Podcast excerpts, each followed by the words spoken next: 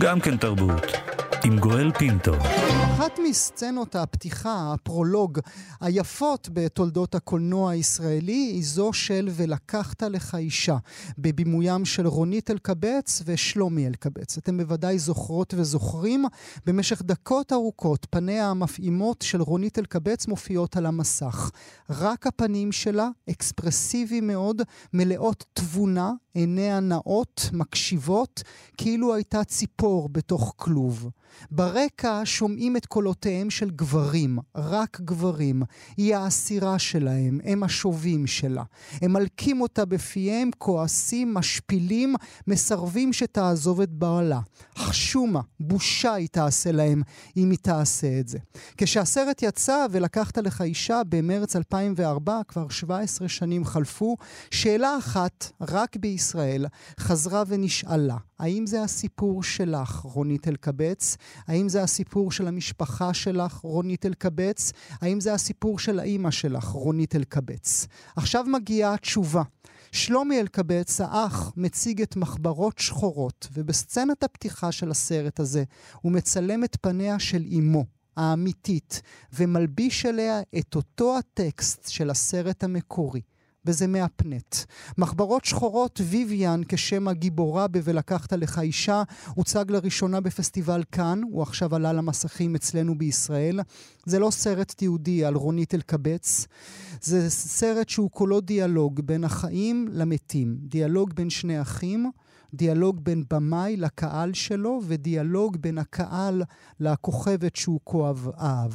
בסרט אין עבר, הווה, עתיד, אין דמות גבר אחת שנבדלת מדמות גבר אחר, אין אישה שונה מהשנייה, הכל מתערבב.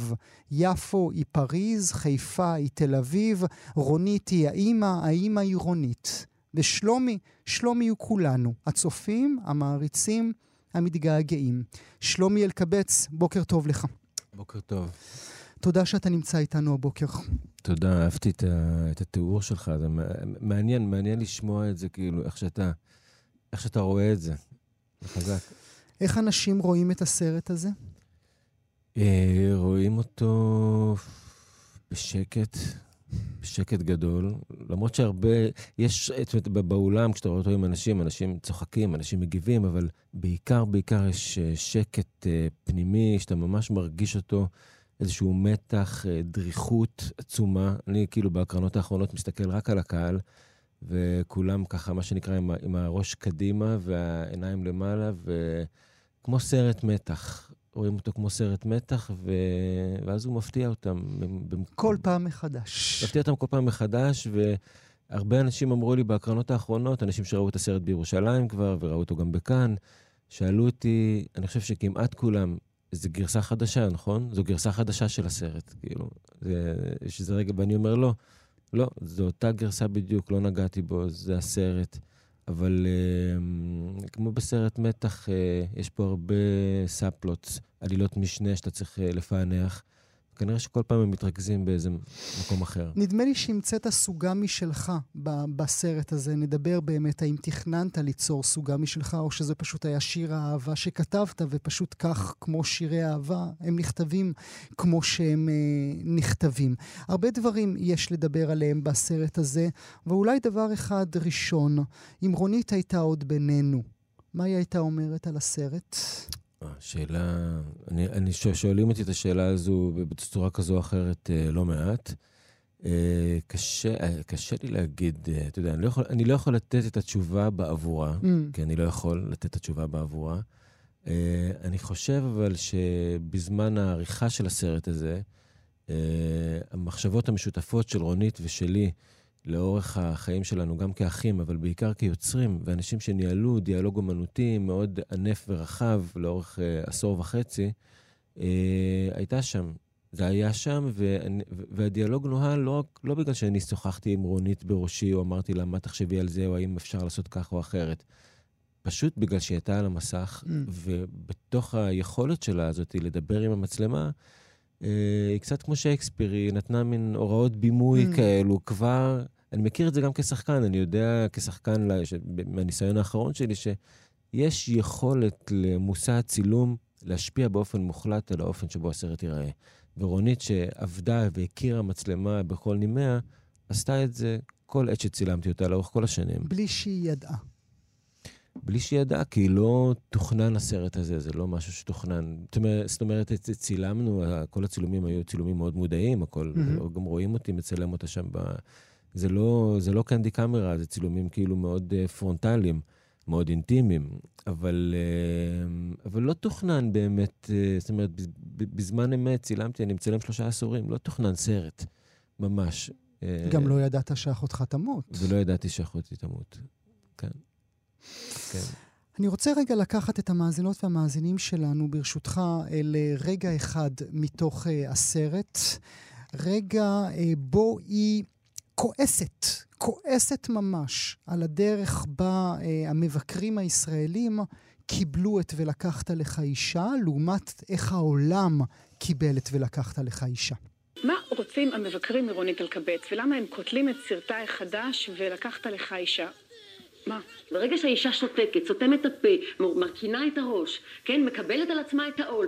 זה בסדר, ברגע שהאישה פותחת את הפה וצועקת את הכאב שלה, מדובר באישה היסטרית, מטורפת, חולת נפש, פסיכופתית. אבל יכול להיות... למגר. אבל לא, בואי נראה עוד קטע. לא, תשמעי, אני זו שבאה כרגע מסיבוב הופעות של 8 חודשים בחוץ לארץ. אז מה אכפת לך, תגידי? אבל למה אכפת לי? כי אני בחוץ לארץ חושבים שאני גדולה. אבל אני עשיתי סרט שאני רוצה שנשים בארץ הזאת יראו אותו, ואנשים אני רוצה שיראו אותו. זכותם גם של מבקרים. אנחנו מדברים על זכרים, וזה נורא קשה לומר, אבל אני חייבת לציין את זה. גבר גרוש, רווק, בכל מקרה, ללא ילדים, ללא אישה שחי בבית, לא בבית מרוקאי, מאין לו הכלים לבחון אותנטיות של בית מרוקאי. זה כמובן המראיינת היא דנה וייס. אתה זוכר את הרגע הזה? ידעת שהיא תכעס כל כך? כן, אני זוכר את הרגע הזה טוב. אני הייתי בבית של רונית ביפו, וישבתי בבית, זה היה 16:00 כזה, וראיתי שיש כזה המון פרומואים, לא זוכר איזו תוכנית הייתה לפני, רונית אלקבץ משיבה למבקרים, כאילו, והתוכנית לא הייתה לעשות רעיון כזה, וחשתי שזה הולך להיות שם משהו, שהולך להיות מלחמה. אש. התקשרתי אליה, היא לא ענתה לי, וזהו, בשידור, כאילו, זה היה קשה. זה היה קשה לראות את זה, זו הייתה סערה פנימית וחיצונית מאוד מאוד חזקה, כי בעצם זו הייתה הנכחה של חוסר היכולת לראות את התרבות שאנחנו מגיעים ממנה. וזה היה... אבל אני חושב שגם היה שם פער, שלומי, כי מצד אחד היה את הפער של מלכת הקולנוע הישראלי, הנאהבת, האהובה, שמקבלת את כל הפרסים האפשריים, שאותם מבקרים ממש שנגדם היא יצאה, היללו אותה בכמה היא נהדרת ומקסימה בכל התפקידים שהיא עשתה, והנה היא מניחה בפניהם את הסרט הראשון שהיא מביימת, והם נותנים לה סתירה על הראש. נכון, אבל רוב הדיבור בעצם היה על ויויאן. זאת אומרת, ויויאן האישה המטורפת, ויויאן האישה הקריזיונרית, ויויאן... זאת אומרת, אף אחד מהאנשים שכתבו באותה תקופה, אילו היית מדבר איתם, לא יכול היה להגיד לך מה זה ג'דור. היית אומר לו, מה זה ג'דור? כי בשבילי, כשביימנו את הצנה הזאת, מה שאני ראיתי בסך הכל, אם נגיד את זה ככה במונחים פשוטים, זה דימוי של כאב, רפרזנטציה של כאב. אני מכיר את התמונה הזאת של אישה מכה את עצמה בפנים ומושך את השערות שלה מלוויות, מקוננות שמשלמים להם כסף. זה לא בהכרח המניפסטציה של הכאב הרגעי, אלא הדרך להביע את הזעקה ששוכנת בתוכך. והדבר הזה, זאת אומרת, אילו הייתי רואה את זה בסרט, אני חושב שהייתי נפעם, כי הייתי אומר, וואו, אני לא ראיתי כזה דבר בעצם, מה זה? כאילו, והם לא יכלו לראות את זה? הם המבקרים, האשכנזים, הלבנים, כמו שאמרה אחותך. אני חושב שהם לא, קודם כל, לא הכירו את הדבר, לא הכירו אותו. אנחנו מדברים על 2003, 2004, זה לא הרבה זמן, אבל הדיסקורס היום מאוד מאוד שונה, דייברסיטי, הדתיות, וכו' מגדר, פוליטיקה, גיאוגרפיה, כל הדברים האלה היום באים בחשבון, כשאתה בא לכתוב על יצירה, אתה בהכרח הולך ועושה איזשהו תחקיר עם היצירה מאוד מאוד רחוקה ממך. לא בהכרח, אני חושב שאותם מבקרים באותם שנים, אם זה היה סרט של מחמלבף, או של מישהו אחר מהעולמות הזה, הם היו מקבלים את זה. הם יכלו לקבל את זה, כן. אם זה היה סרט של מחמלבף, הם היו יכולים לקבל את הצנה הזאת בברכה אפילו, כאילו ולהבין, או, למדנו משהו. אבל זה משהו שאנחנו לא רוצים ללמוד. זאת אומרת, זה היה הדבר. זאת אומרת, אז התחושה הייתה, זה לא עכשיו הקולנוע שמפריע לכם, זו התרבות הספציפית הזאת שהובאה לשולחנכם, והיא מפריעה לכם. על זה להוסיף שמדובר פה באישה שזועקת כאב, אישה שמנסה להגדיר מחדש את החופש שלה, ולהגדיר מחדש את המושג חופש בתוך מקום שהיא חיה בו.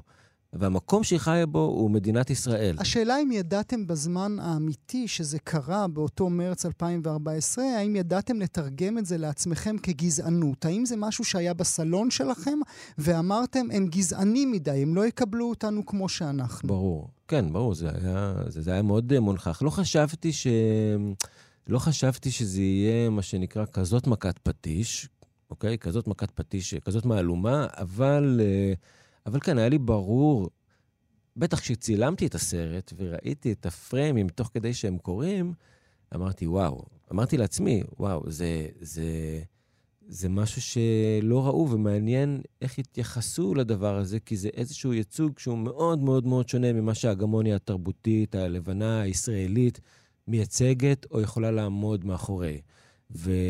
וגם ידעתי שאין לי שום קול, כשאני אומר אין לי קול, זאת אומרת, אין מי שידהד אותי ביצירה, מישהו מבקר או עיתונאי מסוים, שיכול כאילו למצוא את עצמו בתוך הסיטואציה. בתמונה. כן, בתמונה. זה כמו, למה לקחת שופט מזרחי שרואה ילד קטן בן 5, בן 10, שגנב תפוח אדמה, סתם אני איזה. כי הוא יכול לראות את הבן דוד שלו ולהגיד לו, נו, נו, נו. ואחד אחר רואה את העבריין מהשוק ושולח אותו לכלא. מהבחינה הזאת, זה נורא, לי זה היה מאוד מאוד מאוד ברור. ישבתי, אני זוכר, ישבתי גם בירושלים על המדרגות, ואמרתי, אנחנו בסהרה, עכשיו נכנס לנו גרגר חול לעין, ואנחנו מדברים רק על הגרגר חול.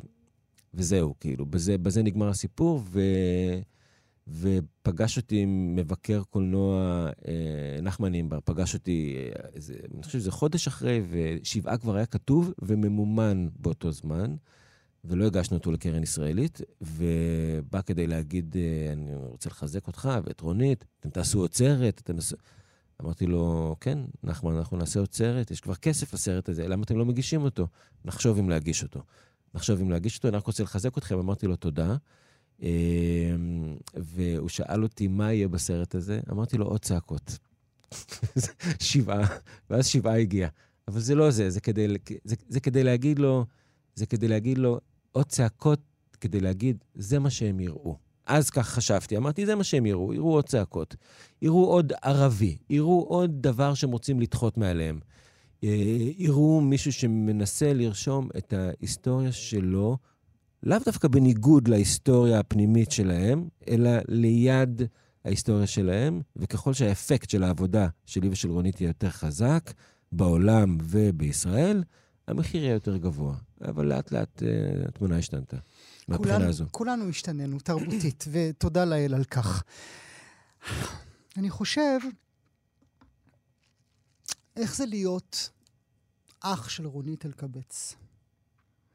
אני לא הייתי מחזיק שם מעמד. האם מישהו יכול היה לנשום כשהיא בסביבה? האם למישהו אחר היה מקום מלבדה כשהיא הייתה בתוך חדר? קודם כל כן. רונית, אתה יודע, רוב האנשים מכירים את רונית כדימוי על מסך. בחיים... ברור שכן, רונית הייתה האדם הכי קשוב שקיים, אפשר לראות גם בסרט, אחד האנשים המצחיקים שיכולת להכיר. קוראת, יש שם רגעים של סטנדאפ. ורונית גם בין היתר מאוד, מאוד אהבה חברה. לא מדבר עכשיו על חבורות של אנשים שיושבים כאילו ביחד, אבל אהבה מאוד מאוד אהבה דיאלוג, מאוד מאוד אהבה דו-שיח. מאוד אהבה את דעתם של אחרים. והייתה לה דרכה לפלטר את הדברים כפי שהיא פילטרה אותם וכפי שהיא איבדה אותם. ורונית הייתה לה איזושהי יכולת אדירה בעיניי לתת לך להיות מתוך הכישרון הזה שלה, אני קורא לזה להיות שקופה. להיות שקופה זה בעצם לתת לך להשתקף דרכה. מהמקום הזה ברור שכן, וצריך לקחת בחשבון שחלק מהעניין, לפחות בעבורי, שרונית הייתה מושא הצילום שלי לאורך 2 העשורים האחרונים, חלק מהעניין היה לתת לרונית... לזהור, כאילו. זאת העבודה, זו הייתה העבודה. לתת לה לזהור, מה... אבל האם כבמה היא לא הרגשת שאתה תובע בתוכה? שאין שום דבר אחר, גם בטרילוגיה המבריקה שלכם, שבסוף הם הפכו לסרטיה של רונית אלקבץ. האם זה לא פגע בך באגו? לא, לא, ממש לא. תראה, כשיוצר מתחיל את דרכו, כמובן שהוא זקוק, הוא זקוק גם לחיבוק, החיבוק החיצוני הזה, כל מה שקשור לנראות. כל מה שקשור לנראות הוא מאוד חשוב ליוצרים. זאת אומרת, איך רואים אותי, איך אני נתפס, הנראות בעצם עוזרת לך גם להגדיר את עצמך בתוך תהליך היצירה שלך. דרך הנראות אתה גם מתפתח להיות מה שאתה הופך להיות, לטוב, לרע, או לא משנה לאיזה כיוון. והסיפור הזה של הנראות עם רונית הוא קצת מתעתע, כי דווקא ליד רונית יש לך נראות עצומה.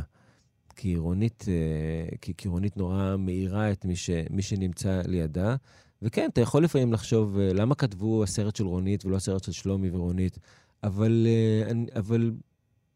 אני יחסית אדם רגוע, והבנתי שלאורך השנים, אם אנחנו באמת ניצור ביחד ונעשה דברים ביחד... אז זה המחיר. אז לא. אז דווקא לאורך השנים... המהות של שנינו כשני יוצרים שמייצרים דבר. ייצור חבילה חדשה. כן. אני רוצה לדבר על המחיר ששילמתם בתור היותכם יוצרים וכמי שיצרו את הטרילוגיה הזו. גם המחיר המשפחתי, שוב מתוך הסרט מחברות שחורות, בוא נשמע את האימא שלכם. אני לא רוצה שום רמז על הבית שלי יותר, על החיים שלי יותר ועל המשפחה שלי יותר. נקודה, זה זכותי. אני אמרתי את שלי, ואותם הדברים, ואותם המילים לפני 2 אמרתי אותם לרונית במיטה, אני והיא. צעקה עליי, צעקתי עליה, רבתי איתה, לא דיברתי איתה, ואמרתי לה את המילים האלה שאמרתי לך לפני 2. גם עם הסרט הזה יש בו משהו, ואתם עומדים להוציא אותו, ועומד לצאת, ושמים לכם על זה מיליונים, אתם מבטלים אותו עכשיו. ביקשה. אמרה, אל תצלמו אותי, אל תשימו אותי, אל תדברו עליי, אתם עושים לי בושות, ואתם ממשיכים ובוגדים באמא שלכם, שוב, גם בסרט הזה. בוגדים? נראה לי שאם תדבר איתה היום, היא תגיד לך שהיא קיבלה את המתנה הכי גדולה שיכלה לקבל מהילדים שלה. תראה, הטרילוגיה באמת נחה על השראה מאוד מאוד עמוקה, שמגיעה מהבית של ההורים שלי, שזה בעצם מרים אלקבץ ואלי אלקבץ, ההורים שלי, אבל באותה מידה, כל הטרילוגיה היא בדיונית לחלוטין, גם גט, אתה יודע, הוריי מעולם לא היו בבית דין, זה סוג של אוטוביוגרפיה דמיונית. למה שאמור היה לקרות. למה שאמור היה לקרות, מה שהקולנוע יכול לאפשר אולי לזוג הזה, וגם כמובן הייתה עבודת סטליזציה מטורפת, כאילו גם אתה יכול לראות במחברות, כאילו בין הבית שלנו לבין הבית, ולקחת לך אישה לבין הבית בשבעה, לבין, כאילו יש, זאת אומרת, יש פה עבודת הדמיה. אבל היא אומרת לך, אל תצלם אותי. היא אומרת לי, אל תצלם אותי, ובאותה עת יש לאמא שלי איזושהי הבנה מאוד מאוד מאוד עמוקה של קולנוע. אבל מאוד מאוד עמוקה של קולנוע, והיא מבינה... משהו מאוד פשוט, זה גם לא בתוך הסרט, אבל היא אומרת לי, בסרטים שלכם, זאת אומרת, בקולנוע עלילתי, אתם יכולים לעשות מה שאתם רוצים. במצלמה שלך, קרי, הקולנוע הדוקומנטרי, או המצלמה האמיתית, אני יכולה לספר את הסיפור שלי. עכשיו, זה נכון שלא לקחה בחשבון שמחברות שחורות לא יהיה ממש סרט דוקומנטרי, ולא יהיה סרט עלילתי, והיא לא לקחה בחשבון את העריכה, ולא לקחה בחשבון את עבודת הסאונד, ולא, אבל עדיין היא הצליחה בעיניי בתוך הסרט, ואני גם אפשרתי כמובן את הדבר הזה, היא הצליחה לקחת בעלות על הנרטיב של עצמה. להגיד, קודם כל להגיד, אני לא ויויאן אמסלם. תניחו לי, זה מה שהיא אומרת בעצם. והמונולוג הזה, גם בשלמותו, היא אומרת בו, אני לא ויויאן אמסלם. אבל היא אומרת, אני לא ויויאן אמסלם, והבן שלה שאחראי על המצלמה, עושה לה בכוח שהיא כן ויויאן אמסלם. לא, היא אומרת, הדביקו לי את הסיפור הזה, הדביקו לי את הסיפור שאתם מדביקים לקולנוע, ועכשיו די, מספיק מהמקום הזה. תראה, אני שאלתי את מרים, שאלתי אותה אחרי שהסרט היה גמור, שאלתי אותה, יש דברים שאת לא רוצה בסרט הזה.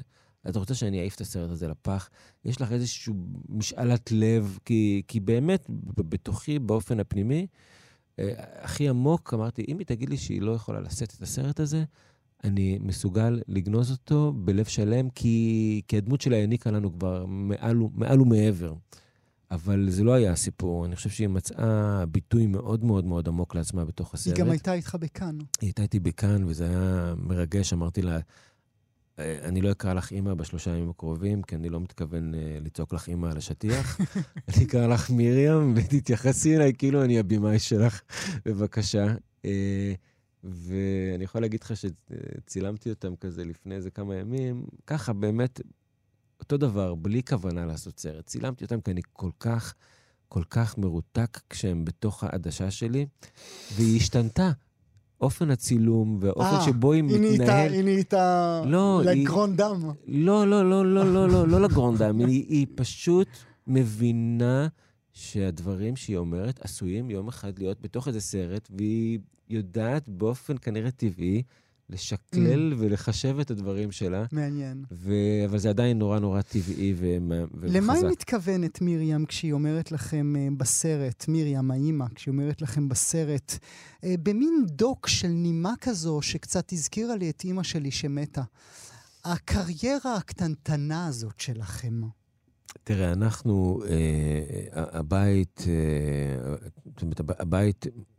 הבית שלנו מעריך מילה, מעריך את הספר, מעריך את ההשכלה, מעריך גם אומנות וקולנוע. אבא שלי משוגע על קולנוע, אבל זה לא בשבילנו. למה אנחנו צריכים לעשות את זה? זאת אומרת, הקלאסיקה מזרחית קריית ימית הייתה מתרחשת מתחת לבית, עבודות טובות בבנק, בזה, אולי בהייטק, whatever, קרוב לבית. קשר יותר רציף, יומיומי, זאת הקלאסיקה, זאת השאיפה, והיא שאיפה טובה, אני לא מזלזל בה. אנחנו כאילו הסתבכנו בעבורם. אנחנו פשוט הסתבכנו. אז גם אם כמובן שיש הערכה עצומה של ההורים שלי למה שאנחנו עושים, עדיין כאילו בשביל הדבר הקטנטן, הלא חשוב הזה, כאילו אני משלם את מחיר כל כך כבד. וגם נורא אהבתי את זה שאם... בחרתי לשים את זה בתוך הסרט, כי מה שאני מכיר, אתה יודע, מהחברים, אנשים שאפילו לא מכירים אותי, גוזרים חתיכות שלי מהעיתון, שאומרים לי, אצלנו בבית אין כזה דבר. אהבתי את ה-down to earth בבית. תישאר במקום. כן, תישאר במקום שלך, כאילו, תבין מי אתה, תישאר במקום שלך. עליי כל הדבר הזה לא עושה רושם. לא עושה רושם. מי שבעיקר זה לא עושה עליו רושם, זה אלי, האבא. תשמע, הפורטרט שלך, את אבא שלך, הוא לא פורטרט מלטף. אתה לא עושה לו הנחות, לפעמים נדמה שאתה עושה לו גם דווקא. הרגעים האלה שבו הוא מפלט את הדג, ואתה מלביש לו, כמו שאתה עושה למרים, מילים או סאונד, מתוך ולקחת לך אישה, נכון, יש שם גם תמונה. רונית מדברת איתו בעצם, כן. זה כמעט לא הוגן. כאילו האיש, המבוגר הזה, שכולם נופלים עליו כל הזמן, גם האישה הזאת צועקת עליו כל הזמן, וחסרת סבלנות כל הזמן, גם הילדים שלו עושים עליו סרטים שהוא אפס, כנראה לא מאוד בסדר, וגם אתה נופל עליו בסרט הזה, ואני תוהה מי ייתן נחמה לאיש הזה, מי ייתן נחמה לאלי? אני לא יודע, תראה, אני לא הרגשתי כך, אני לא הרגשתי שזה הדבר. אני חושב שאלי במחברות השחורות, כי אלי בטרילוגיה זה באמת דימוי. זה דימוי, זה נשען על דברים, אתה יודע, הקולנוע יש לו את הנטייה, בטח הקולנוע המערבי, הלבן, יש לו נטייה לנצל את האישה השחורה, המזרחית, אז לשים עליה את כל הכאב של כל העולם, ואז לנקות את המצפון, להתמרק וללכת הביתה לישון. במקרה של אלי, אני חושב דווקא שהמחברות, הסרט מאפשר לו לבטא איזה משהו מאוד מאוד עמוק בתוכו. הדבר הראשון שהוא מבטא, זאת האהבה העצומה שלו לילדים שלו. זה דבר אחד. זאת אומרת, הוא בן, הוא אבא, הוא בן משפחה, הוא אוהב אותם, הוא מעריץ אותם. הוא מעריץ אותם, כאילו, אתה יודע, רואים את זה, הוא מגיע, הוא נפעם, לא רואה אף פעם סרט שלנו, אבל נפעם מכל מה שאנחנו עושים, זאת אומרת, אז קודם כל הוא מציין את הדבר החשוב הזה, זה יכולת של איש שמאוד מאוד רחוק ממה שהילדים שלו עושים, לקבל אותם באופן מוחלט ויותר מזה. ובמקום הזה הוא מרשה לעצמו לבטא כמובן את הכאבים שלו. ובמחברות אלי מבטא את הכאב שלו, מבטא את כל ההחמצה שלו. זה נכון, דווקא השוט הספציפי הזה של רונית מדברת לאלי, בעבורי הוא סוג של, זה אלי האמיתי. אלי האמיתי הוא בבית, הילד שלו בא לביקור והוא מכין לו ארוחת דגים, הוא שקט, הוא נותן לילד שלו להתבונן בו, ובחיבור עם הסרט, בחיבור עם הקולנוע, הקולנוע מאשים אותו באילו דברים. זה החיבור, זה הרגע הזה, אבל לאורך כל הסרט, תראה, התגובות שאני, המון המון המון תגובות שאני מקבל דווקא על אלי, זה ש... זאת אומרת, מעבר לזה אבא שלי, לא משנה מאיזה משפחה אתה מגיע, בולגרית, פולנית, כולם אומרים, זה אבא שלנו, זה בדיוק אבא שלנו, ואנחנו כל כך מתגעגעים לאבא שלנו, ולבוא לפגוש את אלי בסרט, היה פשוט לפגוש את הלב, כן, ואת אבא.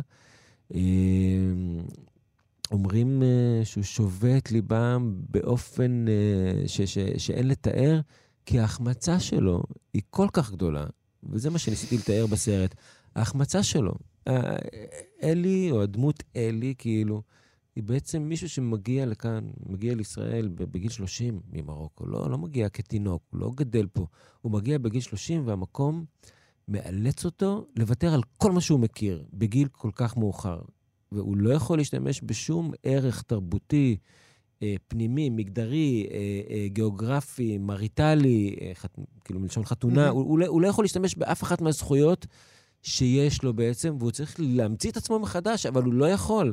ואז הוא בוחר בנסיגה. והנסיגה הזאת היא עצובה, היא כואבת, היא שוברת לב. היא שוברת לב ממש. מילה לסיום, למה אלי בעצם לא רואה סרטים שלכם? למה הוא לא ראה אף סרט של הבת שלו רונית, ואף סרט של הבן שלו שלומי? אני לא יודע, אולי הוא ראה בטלוויזיה, והוא בוחר לתת לנו לעשות סרטים בשקט, ומבקש מאיתנו לתת לו שקט. אני לא יודע. תנו לו שקט. אולי אלי לא ראה את הסרטים, אבל אתם לכו צפו במחברות שחורות ויויאן עכשיו בבתי הקולנוע. בחודש פברואר תוכלו לראות את זה מחולק לפרקים בכאן 11, נכון? בחודש, בעצם מה שעכשיו יש לנו בקולנוע, עכשיו זה החלק הראשון, בינואר. את ויויאן, בינואר נראה את רונית, ובסוף פברואר תעלה סדרה בכאן, ובסדרה בכאן, קודם כל יש בה עוד כמעט שעה של חומרי גלם שלא מופיעים בסרטים, והיא ערוכה במבנה חדש לגמרי, עבדנו רק על הסדרה עוד 2 נוספות, זה 5 פרקים סופר מעניינים שעוד ככה פותחים את הסרטים וממשיכים אותם. בעצם הסדרה היא בעצם, איך שז'ואל אלקסיס, העורכת המדהימה שלי ואני יצרנו אותה, בעצם ממשיכה את הסרטים, זה כמו לראות את אחרי שתראה את 2 סרטים ותראה את הסדרה, תרגיש שראית את החלק השלישי. קבענו כבר דייט לחודש הבא, כאשר החלק השני של מחברות יעלה למסקים. שלומי אלקבץ, תודה שהיית איתי הבוקר. תודה רבה על הרגע הזה, ויום טוב. גם כן תרבות. ראשון עד רביעי, בין 9 ל-11. רק בכאן תרבות.